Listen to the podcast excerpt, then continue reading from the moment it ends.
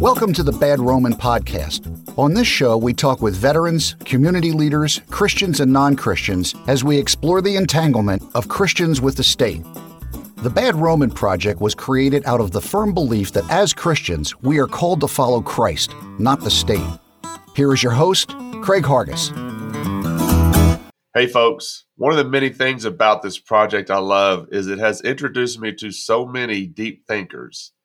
I've made friends through this project that I may have never had the pleasure of having a conversation with. I came across a Facebook post by Hodey Johns and I was fist pumping all the way through. So I invited Hodey to come on the show and talk more about the command of Christ to love each other as I have loved you. Would rather serve God than serve Caesar, you feel me? Right. I'm just trying to live what he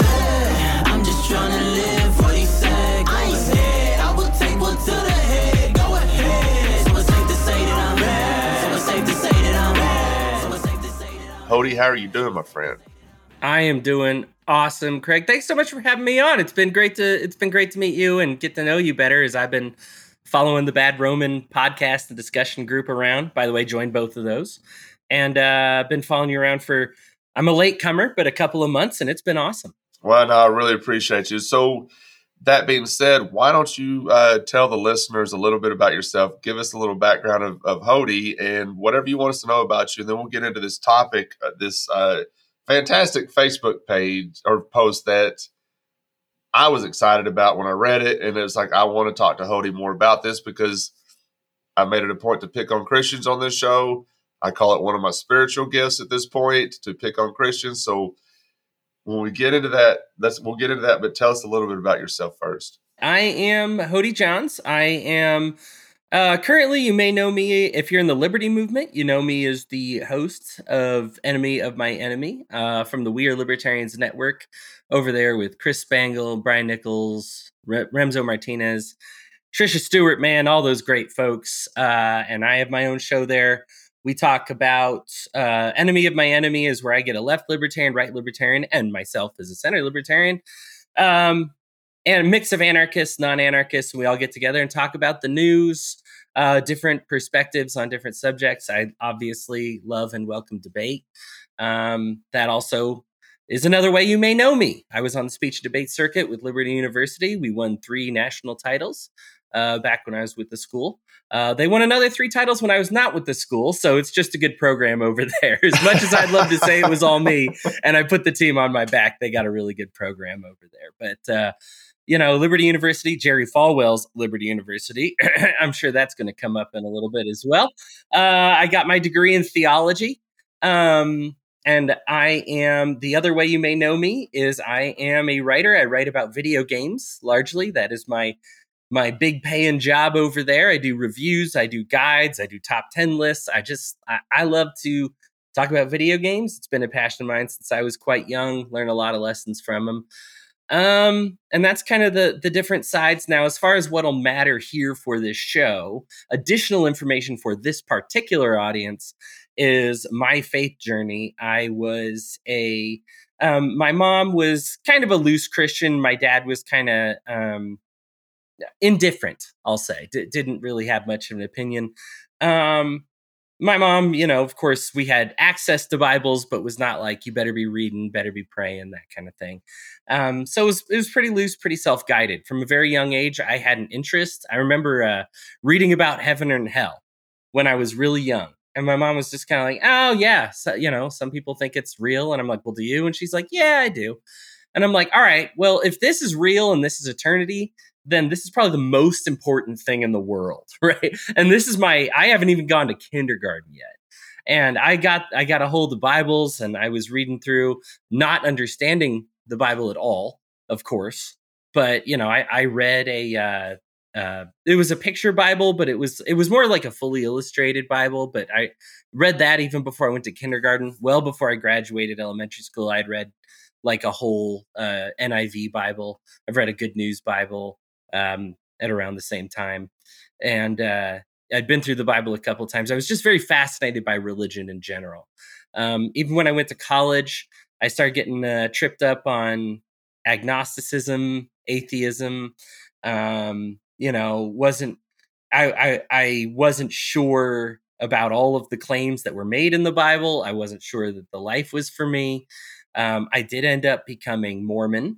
Uh, I did. Uh, I was a member of the LDS faith for, uh, gosh, I want to say about 15 years. Um, and then I, I had a falling out with them a couple of years back and I'm downgrading myself to just kind of regular Christian. That being said, what churches have I been to and where have I been to them? I've been all over this great country, Craig. I've been uh, California, Colorado, and then when I was on the restaurant circuit and I was still faithful, I was attending churches up in Washington State, um, Dallas, Texas. Oh, sorry, I shouldn't forget East Coast, Pennsylvania, and uh, some family in uh, the the Midwest as well. I have of course my Indiana friends, and I, have gone over there and and taken partaken in a few church services over there as well. And I think this location is important because we're going to talk a little bit about Christian culture, and it differs from place to place, but there are enough similarities that uh, that you can kind of point to, and differences where you kind of look back at 10 years ago and you're like is christianity in the same place? And it is it's it's it's a change but there you go that's my that's my big old journey. I think it's great that it's changing.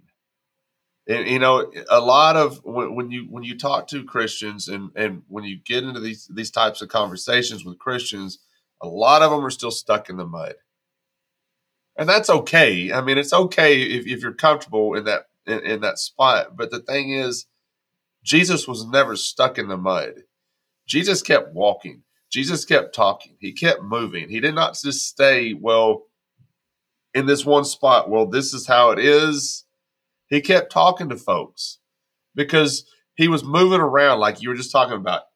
It, it, changes from place to place in this country, and that's that's such a great point because I think that's something that is missed by a lot of Christians. Like I, I live in Tennessee right now. I grew up in Texas. I spent 25 years in Arkansas before I moved to Tennessee. So the Christian culture, in my mind, is pretty similar from Texas to Arkansas to Tennessee, right? So I kind of understand where a lot of these Christians are coming from because I was stuck in that mud with them. Here's the thing they're wrong, especially when it comes to loving one another as Jesus commanded us. And that's something that we're going to get into with this conversation. Before we get into that, I, I want to say this. You said something about being with that bunch where y'all debated and you're okay about. Hodey, you're not somebody that I would, and I love debating folks, but you're not somebody that I am interested in debating. And thankfully, everything you talk about, I'm on board with, so I don't have to debate Hodey on, on, on social media about any of this stuff. But and but I, I appreciate how you will put yourself out there on social media because I think more Christians need to do that. They put them you need to put yourself out there just so we can stir a conversation. Even if we're wrong about it, then we're going to find out, well, maybe I was wrong about this and I can learn something from somebody else. But you're not afraid to put yourself out there and you're not afraid to stir a conversation and get people thinking because that's what Jesus was doing when he was asked questions. He was getting people thinking. He was not going giving people answers he was asking questions, and that's what you're doing with your with your social media. And I appreciate that so much. You're you're, you're getting people to think about something, whether they agree with you or not. At least they're walking away thinking about what Hodey had to say. And I'm not comparing you to Jesus Christ by any means, you know, and I think you know that, but you have a way of getting folks to think when you put your post out there. and I appreciate it. I, I, really do appreciate your approach and the and the way you can bring folks from the right, you can bring folks from the left, you can bring folks from the from the middle, and they come and converge on on one of your posts, and everybody's talking. I've, I've watched it go down on, on your social media, and I, and and I love it so much because I because I can just sit there and read the thread and watch how people are maybe they're fighting with one another but at the same time they they're when they're done fighting they have they're walking away i know that they're still thinking about something. There's something that's going on in their brain that's and i appreciate that so much about the way you approach these these kinds of topics. Thank you. You know it's uh almost nobody changes their mind in in the moment you know right. when you have a conversation myself included uh and i'm i'm about as open-minded as they get and i'll change but even when i left the lds church it's not like it's not like I left over a single conversation or like one. We love these the idea that you say one magic thing, and then that thing all of a sudden they're like, "Oh, you're right. Let me drop all this stuff and I'm going this way." you know, like you gotta you gotta wrestle with it for a bit. You know, and I think when I started to have my doubts, the falling out process probably took an entire year. And this isn't a matter of stupidity. It's just human nature, you know, that we need a second to think about things. So I know that there's a lot of people right now that I'm reaching that that they may not be in a place to accept what is said today. And maybe i'm not in a place to accept what they're saying today but you know we we leave we munch on it a little bit and then we kind of say okay you know what? The more i apply this value and, and, I mean, this is actually a very biblical process. How do you find out what the good fruits are? Well, you plant a seed, you water it, you fertilize it, you make it grow up, then you get to taste the fruits. Well, how long is how long a, a, a time frame is there between you planting the seed, then taking care of it, and then tasting the fruit? You know, when people realize a new concept, you don't get to taste the fruit right away.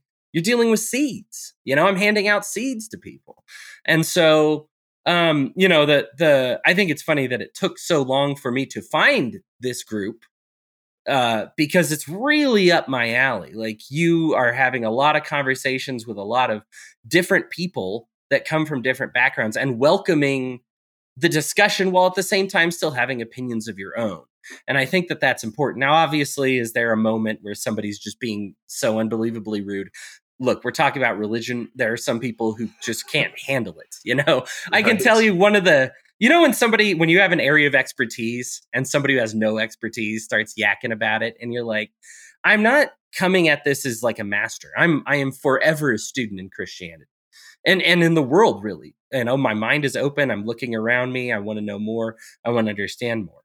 But it's clear when somebody's just there to be disruptive, has no interest in information, they are there to sow discord, you know, or they are there as Pharisees, frankly, a lot of the time to just say, I'm looking for problems with you. And I'm like, I'm not here to have problems. I'm here to have conversations. I'm here to talk with people, you know. So I, am if if you're here to cause problems, like that's kind of the the there is obviously a point where I say we got to go our separate ways. But other than that, I'm I'm proud of having a, a group that does have these conversations because I think the more we talk about them, the more we learn to think for ourselves. And that's been a problem for, and this is not a recent problem for Christians. Whenever people get to do the faith part for us, whether it's the Levites or the Pharisees or the Catholic Church during the Dark Ages or Jeremiah Wright or Westboro Baptist Church within the last couple of decades, if you, as soon as you let somebody else do the theological thinking for you, somebody is going to do it wrong. Yes. And you do not want to follow those people. Right. And I, you, you mentioned the Pharisees, and I, I don't know how many times recently, you know, especially with this project, not just recently, but since we started this project, I don't know how many times I've been in a conversation with a, a, a, a professing Christian, and I'm like, you sound like a modern day Pharisee to me. And if you really want to ruffle some feathers, call him a Pharisee that's really not ruffling feathers when you look at the things that Jesus would call them. He wouldn't call them modern day Pharisees. He'd call them fools. Viper's brood. Vipers. You know, even the word, the, the language that Jesus used when he was talking to people who were religious folks, he was he did not hold back on it. And I try to, and I'm not good at it, but I try to hold my tongue on some certain things because I I was I was talking to somebody last night about this. I'm I'm very careful about not wanting to be a stumbling block to somebody that is coming into the faith. Now, when you get in these conversations like we're fixing to have about already Christians, I'm not going to hold my tongue. And I don't think we should. I think we should have these conversations like, hang on a second, you're acting like a fool. You sound like a viper. You sound like a modern day Pharisee if we if we hold our tongue, they're not going to learn anything from it. And listen, when I'm saying this, I want folks to understand that I want people to call me the same thing if they see me acting this way. If they see me behaving in a way that is contrary to the teachings of Christ, tell me. Because I can get lost in my own little head about things and think I got it all figured out. And if you're a Christian listening to this right now, do you think you've got all of this figured out? I got something to tell you. You do not have this figured out.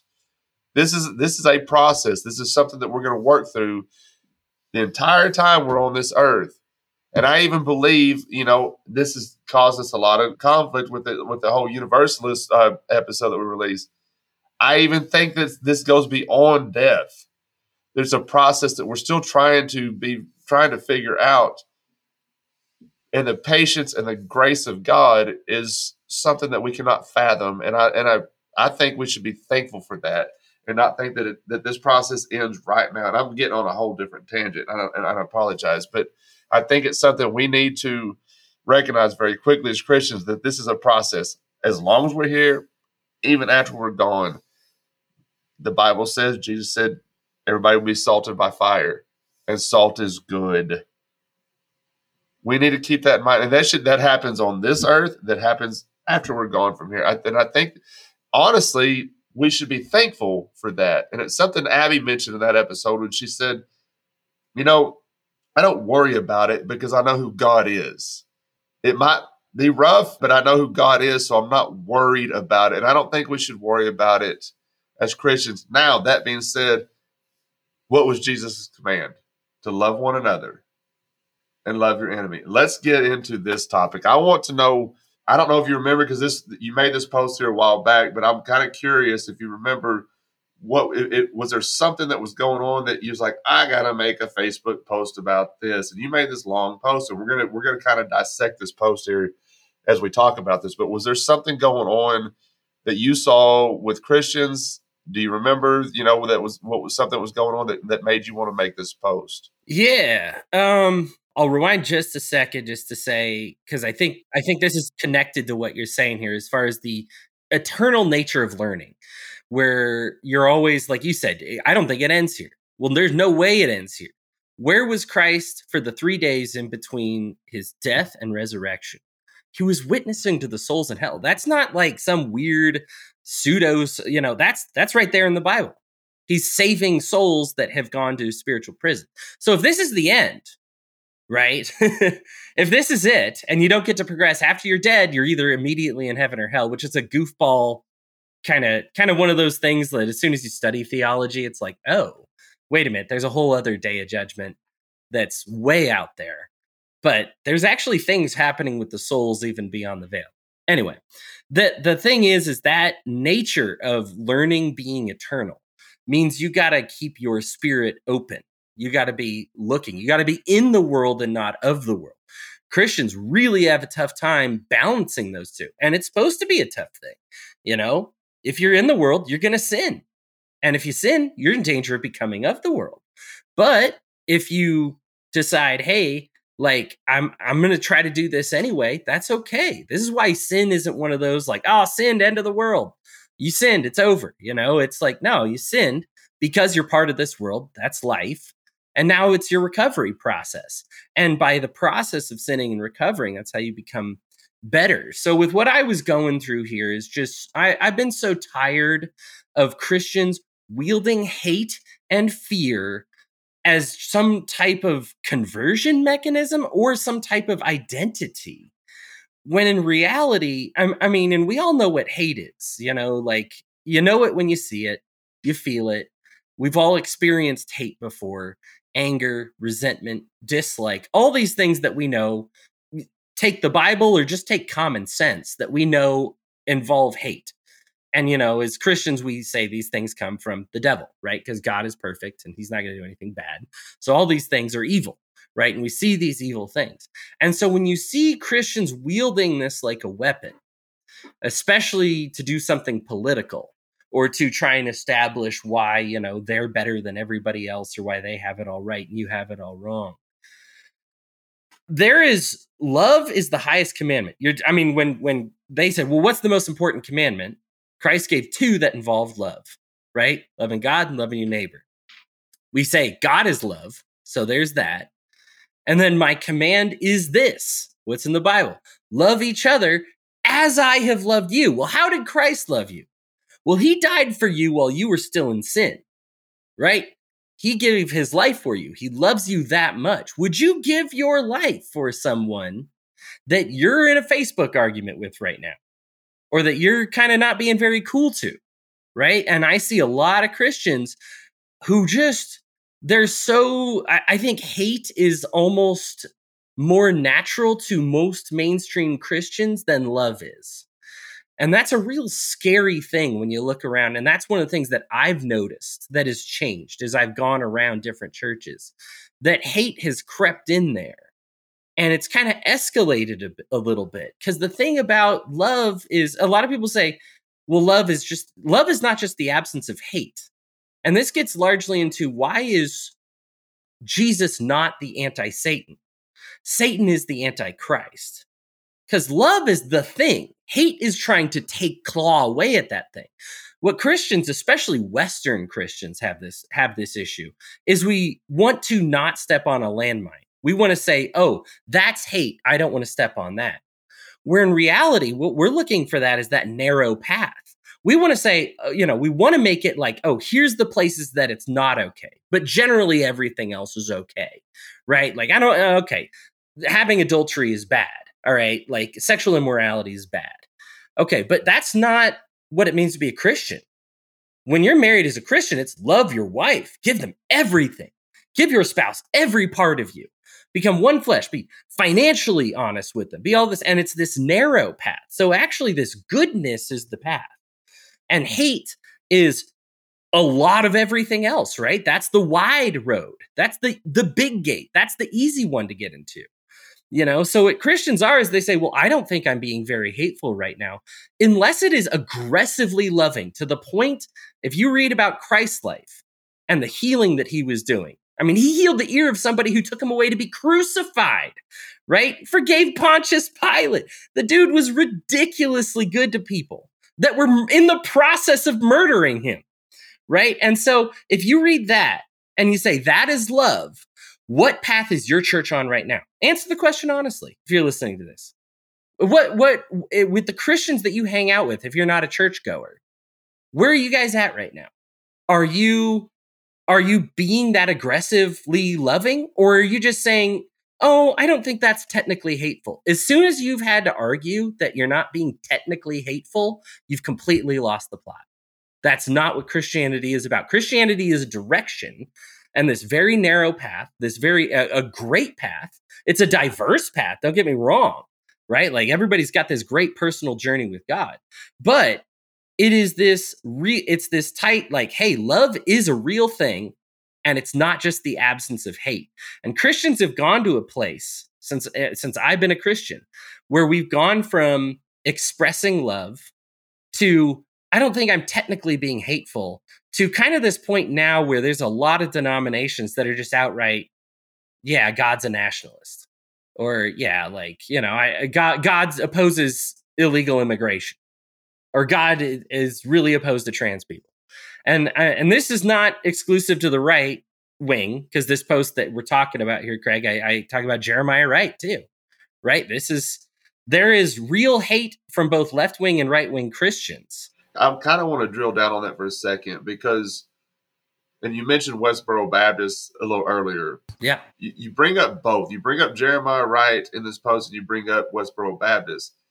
It's something that we hear a lot about. We hear about Westboro Baptist, and a lot of non Christians look at somebody or a group like West the Westboro Baptist, and they lump all Christians into, but nobody from that same bunch is talking about Jeremiah Wright. And I appreciate the fact that you brought both of these groups or these these folks into this conversation because it's missed. It's missed that people can be hateful even on the left. Now, I've got some things in common with with left leaning Christians. I've got things in common with right leaning Christians but I can find fault in both sides. And I hate using left leaning Christian or right leaning Christians because it puts Christians on a political spectrum, and we should not be on a political spectrum when it comes to Christianity.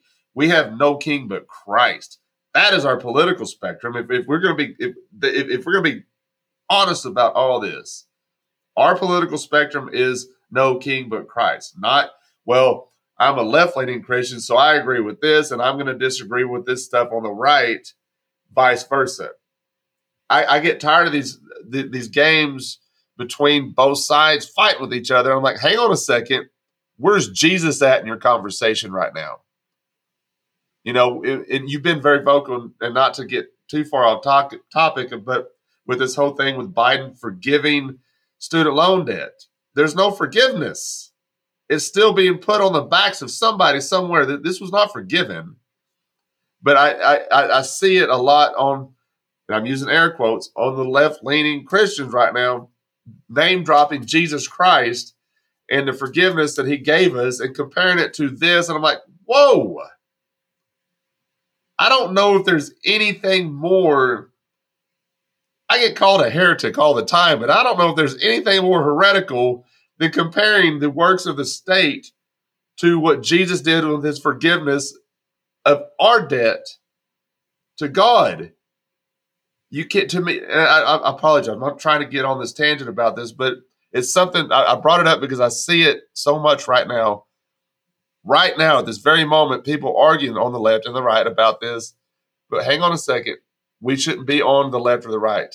We should be Jesus centric right here in the middle. Jesus Christ is our King. Anyway, no, it's okay. It's part of that narrow path, right? Don't fall off to the left. Don't fall off to the right. It's really easy to do. The left loves to pretend it has a monopoly on love and and they'll harp on and in fairness to them, usually Christians that are being highly hypocritical and make a make a martyr of them and stand them up and just say, you know, hey, look at this loser Christian, right? Like, look at this ter- person being a terrible Christian. I'm the exact opposite of them. Well, this is why I say that Jesus is not the anti-Satan. Satan's the anti-Christ, right? If you are defined, you are still defined by what you hate. If you become anti-blank, right? Like Satan is completely in control of Christ because he's the anti, because he's the antichrist, right?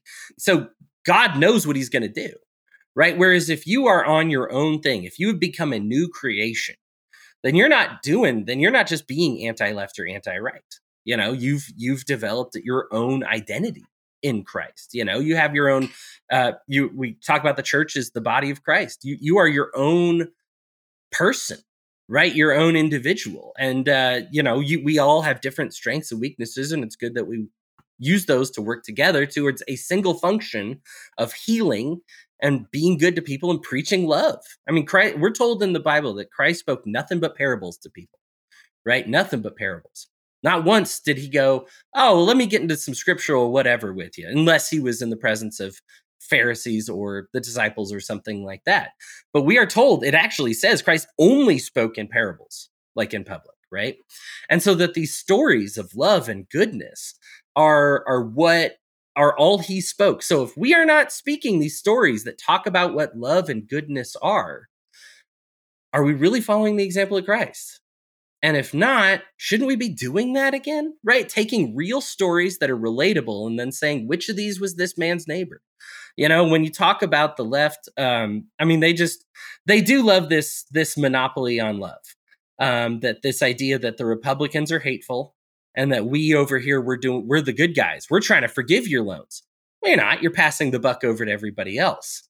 Right? That's that's kind of anti-Christic because Christ forgave. He gave himself to forgive.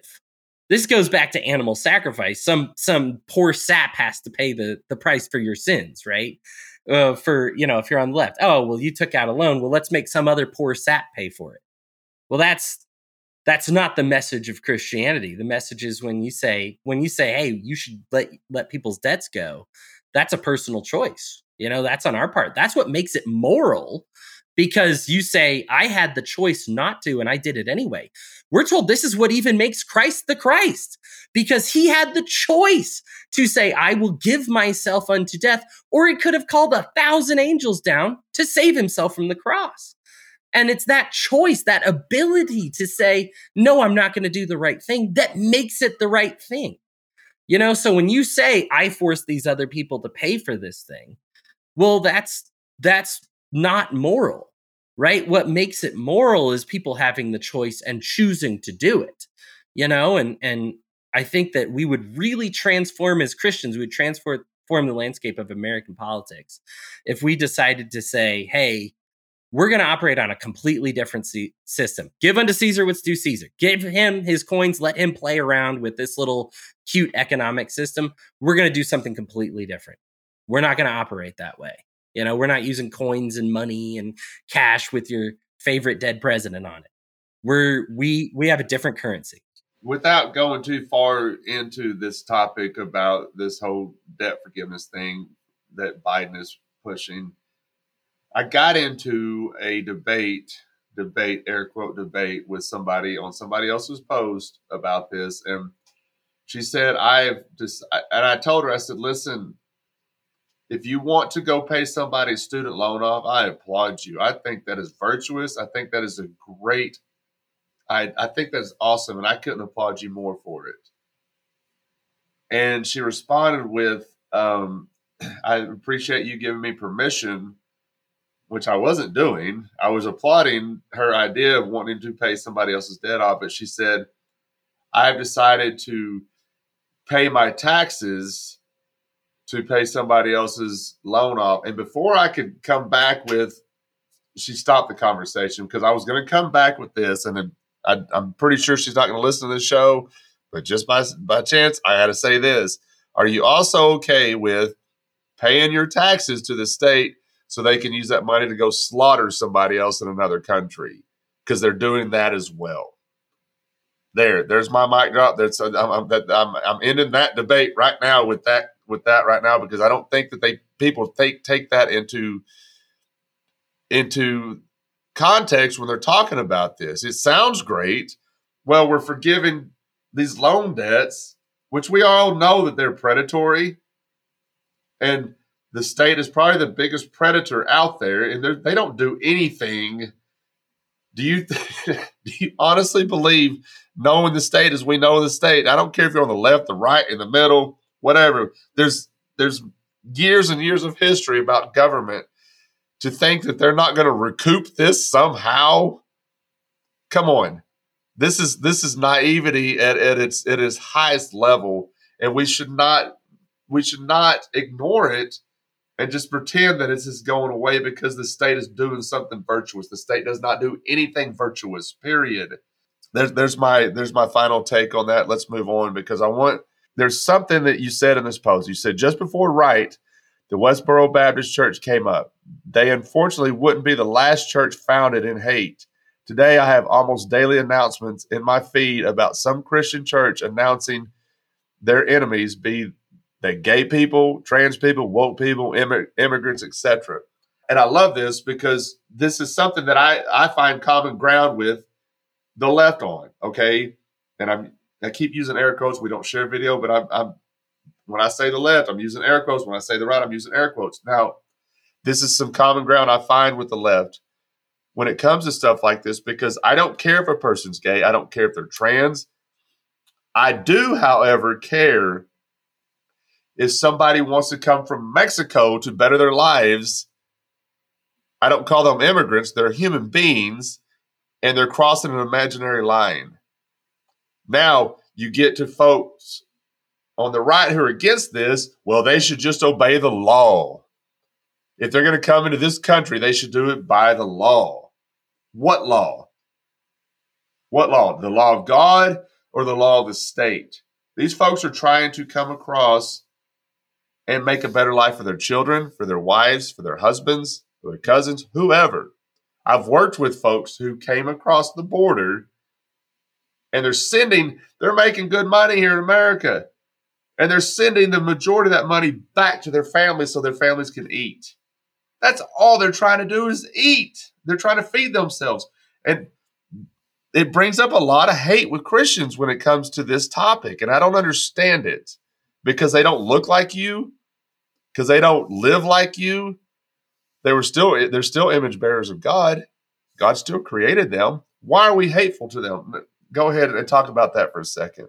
By the law, ye are condemned. So says the scriptures, right? So this is about Christian law or or Jewish law that you're condemned. Okay? And we accept that those are probably better laws than the government right? So if you are condemned by Christian law, how much more are you condemned?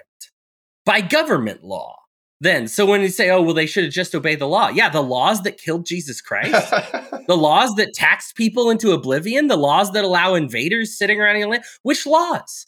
Screw your laws. Right? Like, I mean, this is even something that Christians, the, the Bible can almost be summarized as a story of people that tried to justify themselves based on some kind of moral law and then kept, kept changing it and kept revising it and saying, What is the law? What is the law? What is the law? And then having the final purpose be like, the law are just these baby steps so that you guys finally develop a conscience, learn to get led by the Holy Spirit.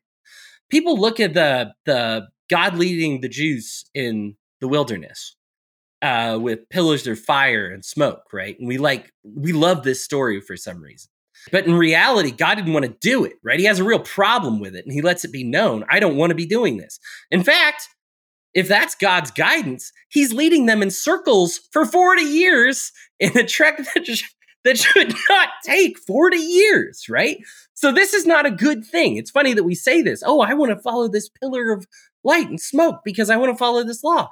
And, and God in the wilderness is, is making them spend time to all of a sudden get de-Pharisee, get de-Pharaohed, right? It's funny they have the same prefix, Pharaoh and Pharisees, and then we weren't supposed to we weren't supposed to expect that the one was like the other, right? But like they they have this slave mentality, which and in fairness to them, they were slaves, right? And that takes a while. Maybe you, I'll even say something on this podcast that doesn't sound right. Things take a while. We talked about that even before we opened the show. You got to sit with something for a minute for it to become the truth. You know, and so maybe you're sitting here and you're saying, well, my church says no immigrants, you know, or, or generally the culture, especially because a lot of times it doesn't come from the pulpit, you know, especially because there's no Christian law against this kind of thing. But there's this mentality, kind of this upswell where you can tell if you were like, yeah, we got to get that border up, that people will be like, oh, yeah, for sure. Right. And it's like, well, who, okay, then where have you placed your faith? You know, if it's in politicians to protect you and to protect this country, then I, th- I would say your faith is misplaced. It's supposed to be in Jesus Christ, right? Like if if immigrants, people are saying, oh, well, the immigrants are going to mob and they're going to turn us into Mexico. Why would they do that? Right? Because if you are a Christian, then you have something that no earthly thing can defeat. I mean, Christianity turned from a dead guy in a tomb and a couple of scared, you know, acolytes into like the largest religion in the world. So, how did that happen? Well, it didn't happen by accident, it happened by this culture. Christians had no single state for a very long time. In fact, Christianity got markedly worse when they started getting a hold of states. The heydays of Christianity are when we've been stateless, is when we've been on our own. You know, when are the Jews doing the most growing? It's when they're in that wilderness.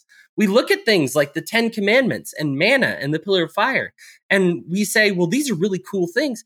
God didn't want to do any of that. God's reluctant to give out the Ten Commandments. God is reluctant to put to, to give them manna. He's like, I am doing this because I have to do this. My goal is for you to do this eventually. Eventually, you will be able to take care of of yourselves as I'm taking care of you. You keep turning to the Levites and saying, Give us these laws. And these laws change chapter to chapter. Good luck reading Leviticus and telling me what the penalty for, for theft is. It changes. it changes chapter to chapter. Is this because God is experiencing rapid changes and just happens to contradict himself week to week? No. It's because mankind, even people that try their best, are saying, well, this theft, it really made sense to kill the guy, right? Because this was like a totally debased, terrible thing. This theft, all of a sudden, I don't want to kill the guy anymore because he's trying to feed his family. They're both still bad, but like all of a sudden, my will to murder all thieves changes a little. And that's a good thing because that's the reason they got led around is it wasn't until Joshua where they get into the promised land because why? All of a sudden it's like that's when they realize, "Oh, I got to lead with my heart and not by the rule of law, even laws that I find to be moral. So, this is really it for Christian anarchists, right? Because even the most moral laws, walking hand in hand with God, guiding by pillars of fire, like confrontation with God and, and conversation does not get more direct than this. And even they had gone astray when they tried to turn the will of God into law. And if they can't do it, what hope do you have today of doing it? You don't have that pillar of fire in front of you. You don't have manna from heaven. God's not writing stuff on stones for you. So you think that that these people who were mis who misguided themselves with the rule of law and it kept them locked into a desert wilderness because they tried to convert the will of God into law. You think that you today as Christians are going to be able to make laws without the pillar of fire, without walking hand in hand God, with this complex unbelievably complex legal system that we have, there is no chance that you are going to be able to promote Christian values that way. It didn't work in a centrally theocratic, guided by God, hand in hand moment. It's definitely not going to work in American democracy. It reminds me of something, and I don't know if you ever listened to uh, Joe Rogan or not, but it reminds me of something he said, and I'm I'm paraphrasing and probably going to butcher this quote, but he said laws are a lot of things written down on paper. Now, let's try to figure out what is right like we can write down a lot of things on paper like the united states constitution was written down on parchment right? It was written down. Human beings can't even follow their own rules that they write down when it comes to politics. So the idea that we're going to be able to change things through law even if we're walking like you just said walking hand in hand with god what, what who do you think you are at this point? Who do you think you are, Christian, at this point when you can read this in scripture and realize, oh, they're not going to change the will of God because they wrote down something or they decided to, to make a law. They did not, your law did not change the will of God. The will of God is to love one another. It was a commandment of God to love one another. Jesus Christ Himself, I command you to love one another. Love is a is the command, guys. if if God if God is love, then you can't do anything but love, or else you are worshiping someone else. That's it. That should be the mic drop right there for every Christian. It, does it look like love when we write this law down? If not, then it's not of God. It's of man.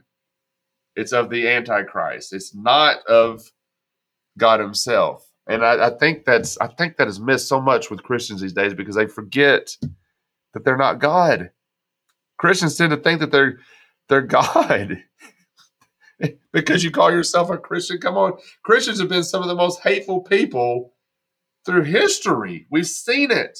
This is something that I that I struggled with whenever I would early on. I mean, before the project, very early on in my in my understanding of, of, of the Bible. And I still, I, I didn't get it. I, I, was not getting it, but it was something that was always brought up by non believers. Well, explain the Crusades to me. They called themselves Christians. And I'm like, well, yeah, maybe they weren't Christians. And I had that in the back of my head. Maybe they weren't really Christians. Maybe they weren't really Christians. And you know, if, if you can call yourself a Christian, but if it's not backed by the love of God, are you really a Christian? And I really don't care if that bothers some folks when I say that, but are you really a Christian? You call yourself a follower of Jesus Christ who commanded love one another, love your God, but are your actions showing that love? Are you really a Christian? And I'm not saying you don't believe in Christ. I'm not saying that once whatsoever. Satan believes in Jesus. He knows that Jesus exists. But is are his actions backed by love? And I'm not calling you Christian. I'm not calling you Satan either. I'm not. Don't don't mis, misunderstand this. But are you really a Christian if you're not at least moving towards love? We're not going to get it. We're not going to figure this out right now. We're trying. They say that God knows the heart of a human being. We can say a lot of words, but He knows what's inside and what our, our actual motivation is. And you can say a lot of things. You can portray yourself as a Christian, but if it's not motivated by love, are you really being Christ like? I'm not saying you're not a Christian. Maybe I should rephrase that. Maybe you are a Christian, but are you being motivated by love? Are you being motivated by the love of Christ? We should really drill down that uh, on that, and we should really take that very seriously when it comes to are they seeing the love of Christ? Or are they seeing Craig being pissed off and not showing the love of Christ? What are they seeing? Because Jesus said they'll know you, they'll know me by seeing you. Well, what are we portraying as Christians? What are we portraying? Hey, folks, Craig here, and I'd like to let y'all know we are always looking for writers to contribute to our blog. I don't care if you have any experience or not. Two or three of our contributors had no prior experience writing, and it turns out they have a real knack for it. Our project coordinator helps them put the articles together, and she publishes them on our website and Facebook page. And you will also have the option to come on the show and go more in depth about your article. So if you like what we're doing at the Bad Roman and would like to try your hand at writing, then send us an email at the Bad Roman Podcast at gmail.com. We're having a blast with this project, and we would love for you to join us in helping promote it. Now back to the show. I want to say I want I want to bring something up in in your post because I think this is what we just talked about is a good segue. It is that of course this coincides with a drop in people who say they believe in God. When people who profess to believe in God become so full of anger, hate, and politics, Christians don't want any business with it. We know what Christ commanded of us, and we will not betray that commandment. Some might feel that this is this decline is due to scientific understanding or that schools are indoctrinating kids to be atheists, but the decline is recent, only notably dropping in 2013. It's now at an all-time low. And you see, and I I don't love that, but I know what you're saying because it's true. Because we see people leaving the church in droves these days. And and churches are panicking they're panicking at this point, trying to figure out how to keep their pews filled, and so they're they're uh, probably going to lose their principles somewhere along the way because they're trying to keep attendance up. But there's a reason why people are walking away from the church. There's a reason why I don't go to church on purpose. There's a reason why because I don't want to sit, and I've, I've said this a number of times on the show. I don't want to sit in that pew because I know I'm sitting there judging people because I know what's going on in their minds when they're listening to this pastor up there with his hate filled message and they're amening, clapping, you know, celebrating what he's saying. And I'm judging. I don't want to. I don't want to be that person. I don't want to be sitting there judging people in a pew because that's not who Craig wants to be. The problem is, I would love this. Maybe it's not a problem. I would love to go to church. I would love to be a part of a community of believers in a church building. It's a building. It's a building. I would love to go to a building and and worship alongside with folks.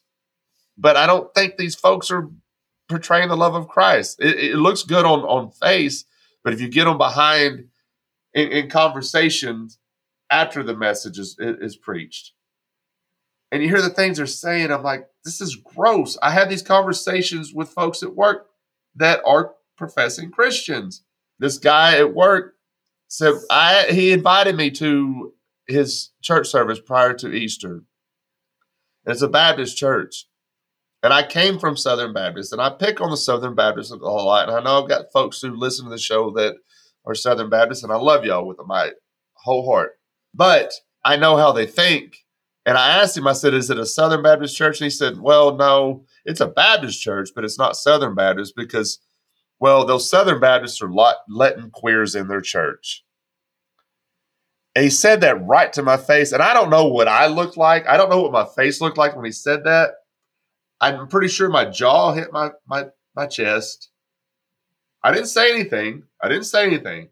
I expected it. I didn't say anything. But when I hear that from a professing Christian, are you telling me that Jesus does not want gay people in a building worshiping him, portraying the love of Christ because they're gay? Come on, man, Christian. What are you what are you what are you why are you saying that to me? And when you say that to me in a private conversation, how are you portraying, how are you looking at people in your own church that you disagree with? What are you doing? Jesus hung out with prostitutes. He hung out with tax collectors. You know, as anarchists, we're against taxes. Taxation is theft. But guess what? Jesus hung out with them. He did not spend time shunning them. Well, you're not welcome to this church because you're a tax collector. You're not welcome to this church because you're gay. No, he hung out with them. And we as Christians should be hanging out with these folks on purpose. We should make it a point to hang out with these people on purpose to show the love of Christ. And now, without getting into a debate whether homosexuality is wrong or right, I don't care. It's none of my business what a person does behind closed doors. I don't care. And I get this from from Christians too. Well, I'm tired of being shoved down my throat. Well, ignore it. Nobody's shoving that down your throat. Ignore it. If it bothers you, just ignore it. Just don't. What's it matter? All you can do is portray the love of Christ. That's what you can do, and see what happens. Because the power of God, if it's if it's wrong, let's let's let's say for a second that homosexuality is wrong. Okay, now what? Does that does if, if that's a sin, is it different than your sin of judging that human being? Jesus said, He who is without sin cast the first stone. And they all walked away. Every one of them walked away. And it was with a prostitute. It was somebody who committed adultery, right? And they all walked away. They all walked away because they could not cast the first stone because they are not without sin. Stop judging a human being because their sin is different than yours. If it's a sin, it's no different than your sin. Be a Christian. Portray the love of Christ. I apologize. That's my tangent. Go ahead, Hodey. You're fine. Uh, there are three times uh, that happen in in it's it's more than three times because we have the Gospels, right? So we get each account four times. So you got like twelve times in the Bible where the apostles like me, remember when I said I was a kid, you know, and I was like, oh, I really want to make sure I go to heaven. So I relate to the apostles a lot because three times they approach Jesus Christ and they're like, hey, I just kind of want to make sure this heaven thing is like in the bag. So, like, how do I get there? And how does Jesus answer them? Does he say, oh, by believing in me? Oh, by following me, by doing what I say? No. All three times he says it has to do with how little you judge others and how, uh, how often you forgive them. On one occasion, he says, The stick which you use to judge others will be used to judge you. Well, okay, this is a real easy metric, right? Because a lot of people, they love to make the sins all different, right? To say, like, well, I'm a gossip, okay, but, but, you know, I'm not sleeping around like that girl, right? That tramp, you know? So that, that girl's tramp, whatever. Like, I'm way better than her because the only sin I do is gossip. Okay. Well, what happens if you sin? even a little bit of sin. How much sin can exist in the presence of God? None, zero, right? So as soon as you have a metric that says, I will judge this much, you can't exist in the presence of God. Just like that, right? Just like that. And so, yeah, you love to think that, oh, but I don't sleep around. Yeah, but you're judging people for sin, right? And when, as soon as you do that, you're going to hell. Now, again, I don't want to threaten hell over everybody's head because I do think there's paths of redemption. But this is an important thing for Christians to understand that perhaps the most important salvific thing, when we talk about salvific, what how you get saved, right? The most important salvific agreement is that you don't judge other people. That is mentioned more other times, more often than believing in Christ, more often than him dying for your sins, more often than him being in Gethsemane to suffer the pains of humanity, it is more often in the scriptures put on you to not judge others. And that is the path to heaven. Right now, I I too could get into the thing about homosexuality. First of all, if you think if it's a sin, please, please, please follow me on Facebook. Please reach out to me. Please talk to me. Because there's some really important things. Because I went through most of my life thinking it was a sin. And it wasn't until I left the church and I put my degree to use and said, let's look at this Aramaic. Let's look at this Hebrew. Let's look at this.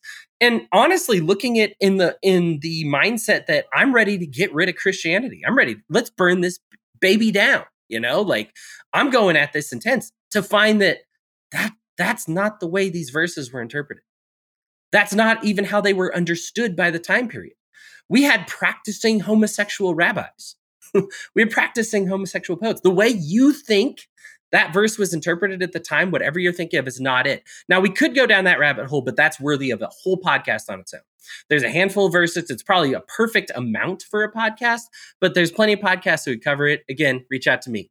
Well, I think actually I, have seen you post about this, and you you you it was a beautiful post.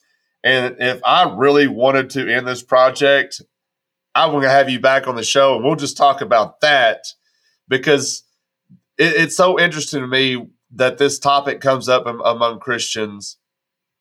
And it's got me a lot of pushback. I'm like, why do you care so much if a person is gay? But for some reason, this this this topic is brought up among Christians all the time. They don't focus on the sins of the state or the sins of you outsourcing your sin to the state of murder and theft because they're stealing and they're killing people.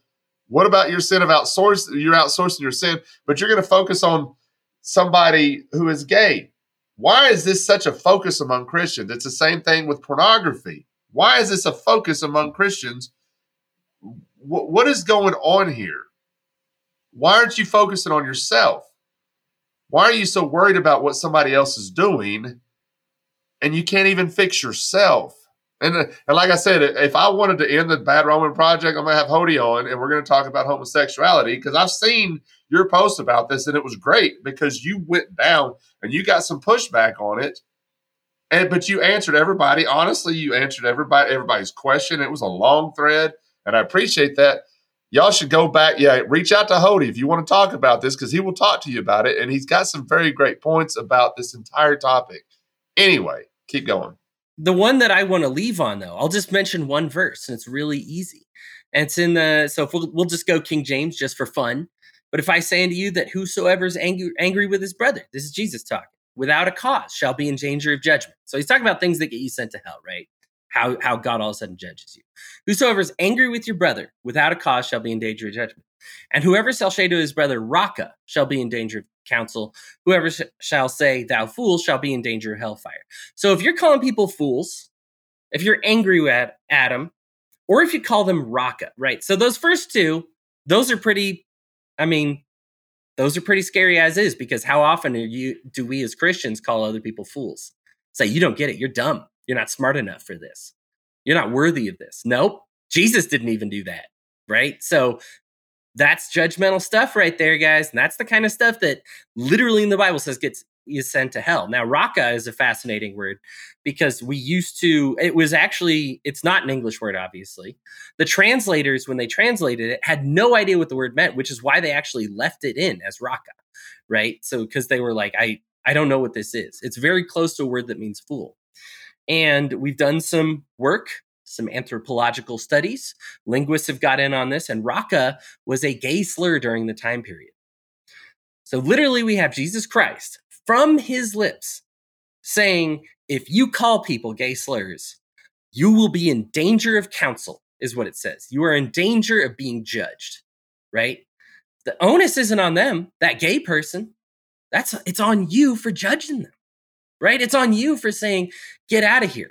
Now, you're opening up the door to something that is really important here. And that's what I, have we've gone ham on the law, right? We're, we've gone ham talking about why law is no good, right? And the Bible says the law is no good. If you try to justify yourself with the law, you're condemned. So I'd recommend not doing that uh, because you don't want to be condemned. The Bible says that very clearly. Okay, but that doesn't mean there's no such thing as good and bad, right? Like there would be no need for any scripture or no need for any even Jesus if good and bad weren't real things. You would just go through this life saying, eh, whatever, none of it matters. You know, Craig and Hodey aren't going to have this podcast here saying, oh, just do whatever you want, you know, whatever. Like, eh, all sin's the same, judgment's the same, homosexuality the same. No, no, no, none of that. It's the way you need to think about sin needs to change the way you need like especially christians right now when we talk about like ah oh, these people trying to cross our border let's punish them right? That needs to change right? That is a sin. That's a very that's a huge problem okay? And how do you do that then if we're not going to have some law that says well the law can say it's okay to cross the border. The law can say it's not okay to cross the border. The law can say it's okay to here but not to be over here. How do we do this? Well this is a very western thing and again you need to shake it right? Like stop thinking of everything in terms of black and white. one of, I think, the most important scripture in the entire Bible for us to understand right now is the one of the ox in the mire, the ox in the pit. When the Pharisees confront Jesus and they're like, You're healing on the Sabbath.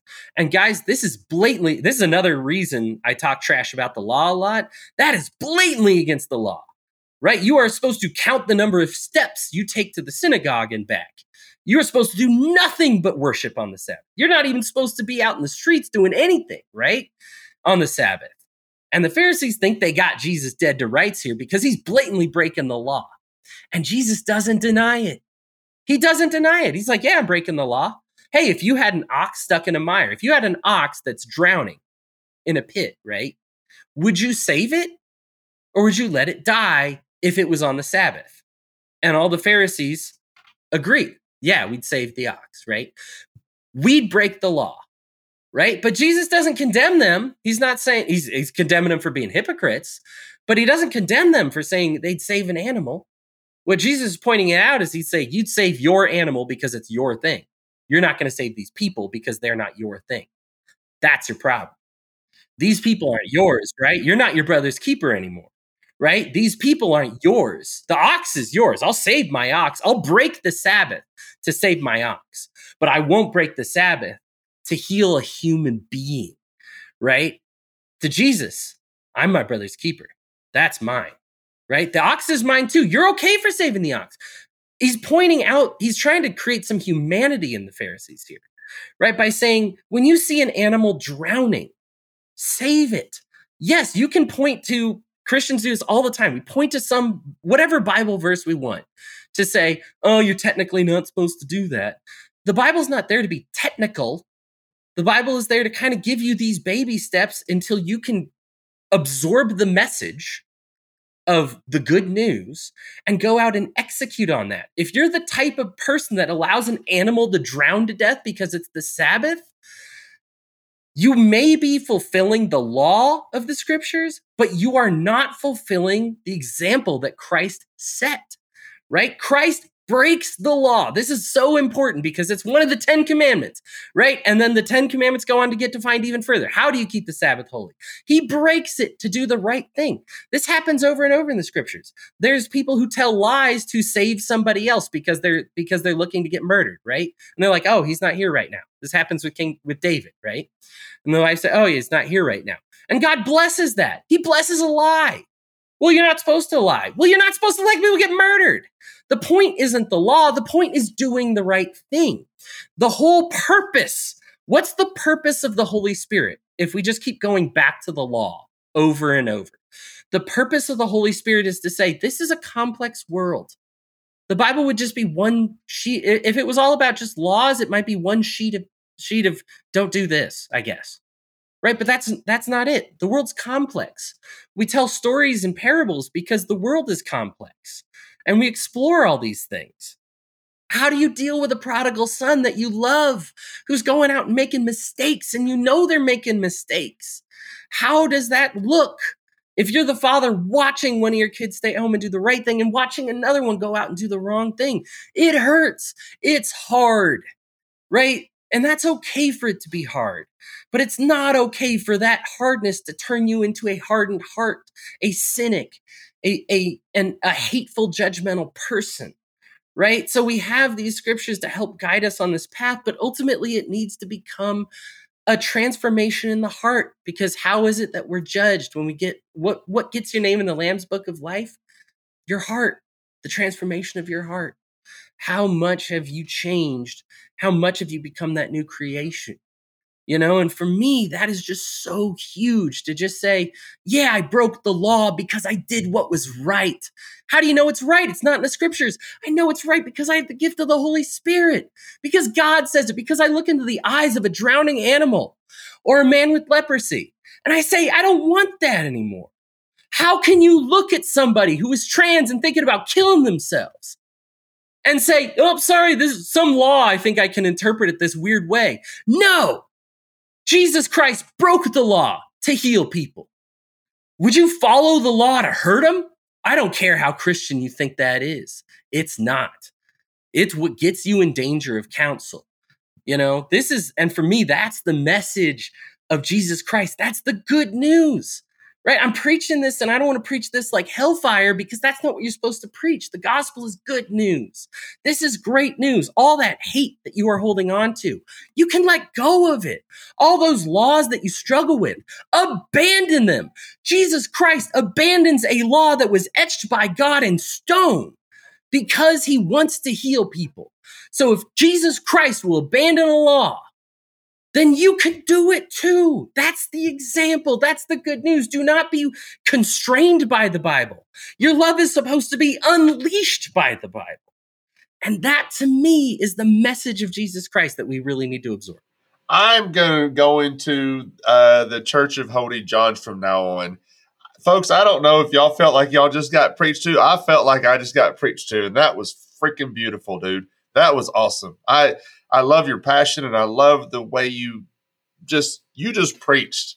I was like, Amen. You know, I was gonna I don't speak in tongues, but I was like, maybe I can start speaking in tongues because this is awesome, you know. But I that was that was great, dude. And, and before I let you go, and this is off topic, I want you to tell me a little bit about your journey of learning how to smoke these delicious meats. I've watched you on social media. I've watched you talk about this and me being from and before I let you go, I'm gonna let, I want you to plug whatever you want to plug. But I've watched these posts that you've. It's, it's like you're you're learning and you're doing all this stuff. And me being from West Texas, I'm very critical of smoked meat. You know, like people. I live in Memphis now, so there's barbecue. You got North Carolina barbecue. You got Kansas City barbecue, and all this stuff. But being from West Texas, we're very critical of smoked meats without any sauce. You know, it's all the all the the beautifulness of how you smoke a meat. But I've watched your post about this and I'm thinking, I need to go. You're in Utah, right? I want to go to Utah and eat some of uh, Hodey's beautiful smoked meats because, like I said, I can be very critical and very judgmental, not Christ like about smoked meats. But I, I, think it's very cool that that that, that how you've kind of it, it looks like it. I, maybe I'm interpreting it wrong, or maybe I'm seeing it wrong, but it looks like it's something new to you, and you've you've you started learning this, as, as, and it's become a process for you, and you you seem so excited about it. And I think there's nothing more exciting than smoked meats. so tell me a little bit about that before I let you go. we are two birds of a feather, my friend, because I am uh, I am all in on it. I I wasn't even the biggest barbecue fan. I kind of started touching up on it um, out of work during COVID. I worked at a restaurant, so obviously that was uh, no good. I ended up obviously becoming a writer actually because of the shutdown. I wanted to do something and I shot for a dream job and got it. Um, but during that time, I decided to pick up the hobby of smoking meats, you know, and it was trendy and I wanted to learn about it. And, uh, and goodness, it's so incredible. I think it's one of those things that has made me a better person and that sounds crazy but i think when you learn the process of smoking meats you truly are learning to be a student. I think that's kind of what got me into this religious thing that i'm even in today is that when i try to be a master of the meat tell the meat what to do make the meat do something that's when you butcher it.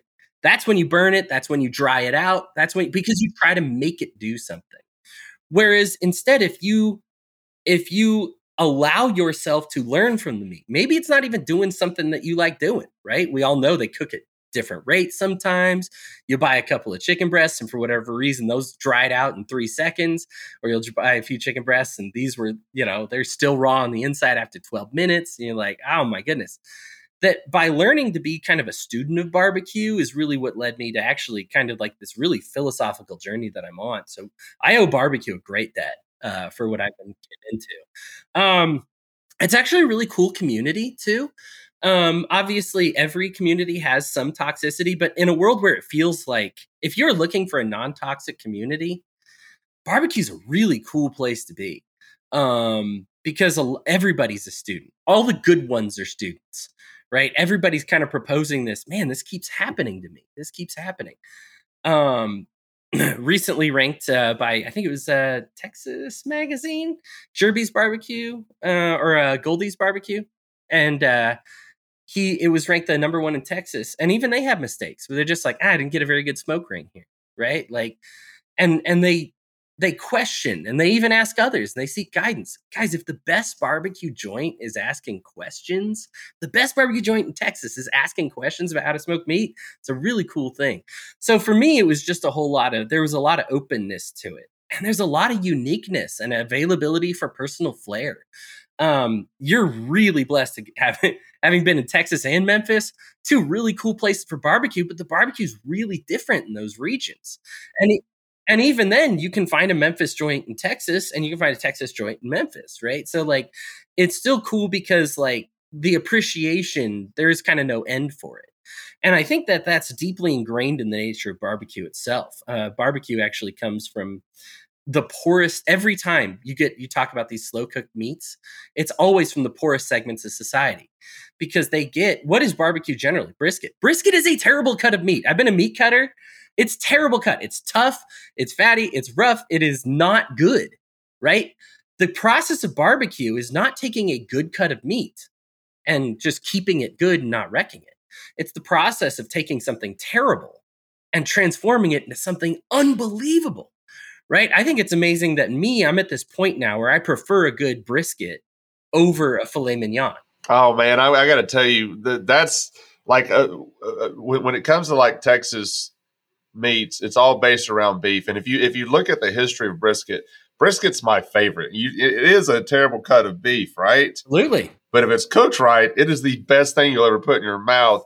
And when you think about the history of brisket, this this kind of meat was given to the cowboys, the cowhands, on these cattle drives because it was the leftovers. that, the you know the elites didn't want it, so they left it to the cowboys and the cowhands eat. And these cowboys figured out how to cook it, and it's the to me it's the best if it's cooked right is the best cut of beef that out there because that's one that's one piece of meat that I'm very critical of. Like I like you know grilling a grilling a, a ribeye. I'm a, I'm a huge fan of ribeyes, right? Everybody loves ribeye, but if you can take a brisket and you can cook it right, there's nothing more delicious that you will put in your mouth. I promise you. And it's so funny that you brought that up. That you know the poorest segments of, of society t- took this and made it the best thing ever. You know, in, in Memphis, it's all based, you know, in Memphis, North Carolina, Kansas City, it's all based around like pork. In Texas, it's all based around beef. So there's your difference right there. And I think I told you on, on one of your posts about uh, something you were, I don't remember what you were smoking or what you were cooking.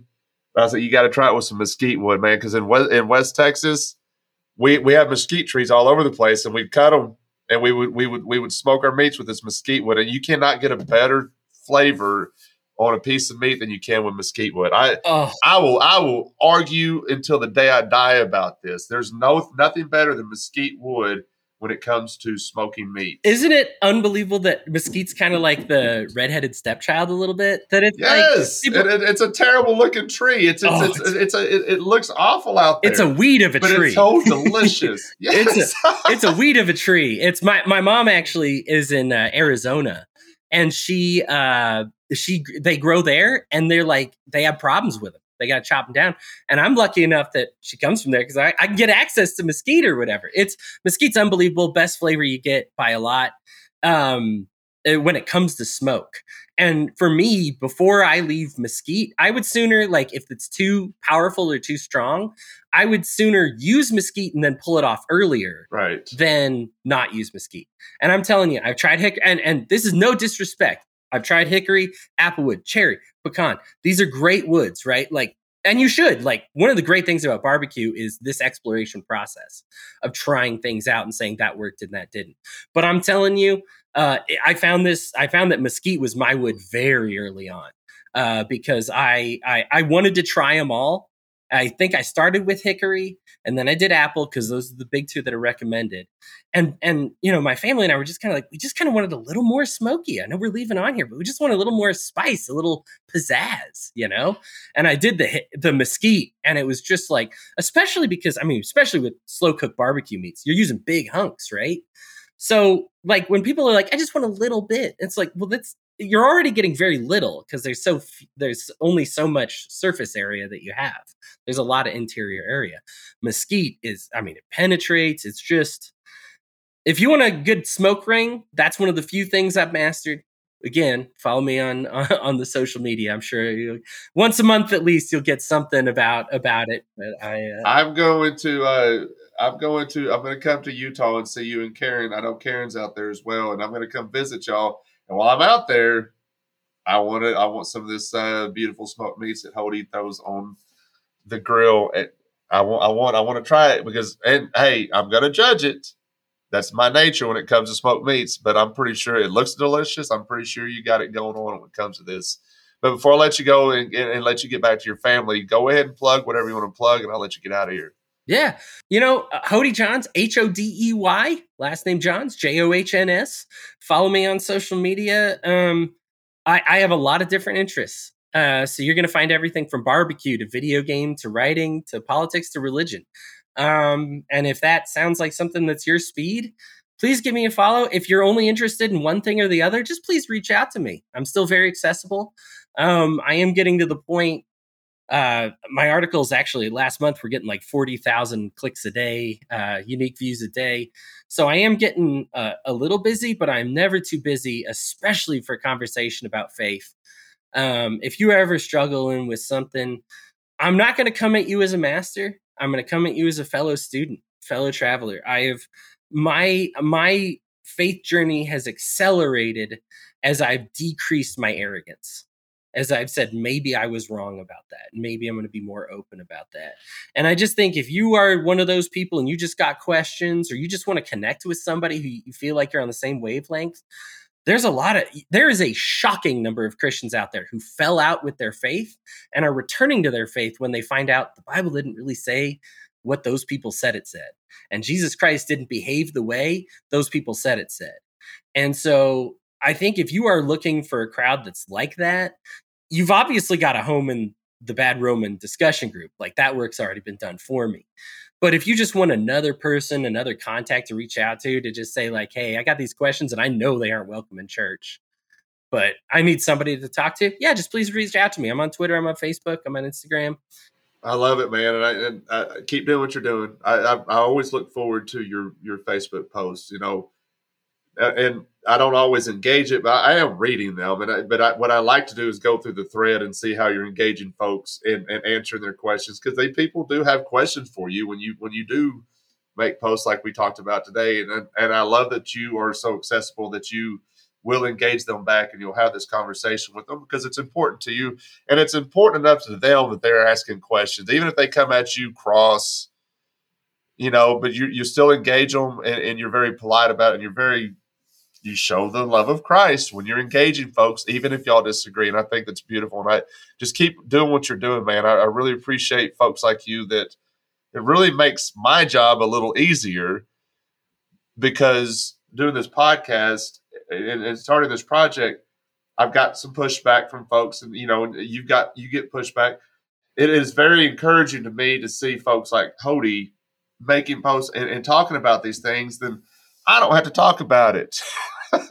I don't I don't have to bring it up because Hodey's already brought it up. And if I can direct people to Hodey, I was like, I don't want to, you know, it's not that I don't want to engage it. I don't want to talk to you about this, but this guy's got it going on. Go, go, go check out Hodey. And uh, man, I want to do this again. I want to get you back on because I think there's some other things that we touched on that we could make a whole nother episode about. I'd really like that, Craig. I, I feel bad I was so late for the party because what you guys are doing is what uh, I am all about it and maybe it's just maybe i only found it because i'm finally approaching this journey with questioning things and and looking at things differently. Maybe that's just how i came across y'all but it's been uh it's been a real honor knowing you and getting to know uh the group like you said like posting these questions you know cha- challenging uh, they say that the the toughest job of a preacher is to bring to bring discomfort to the comforted and bring comfort to the discomforted at the same time.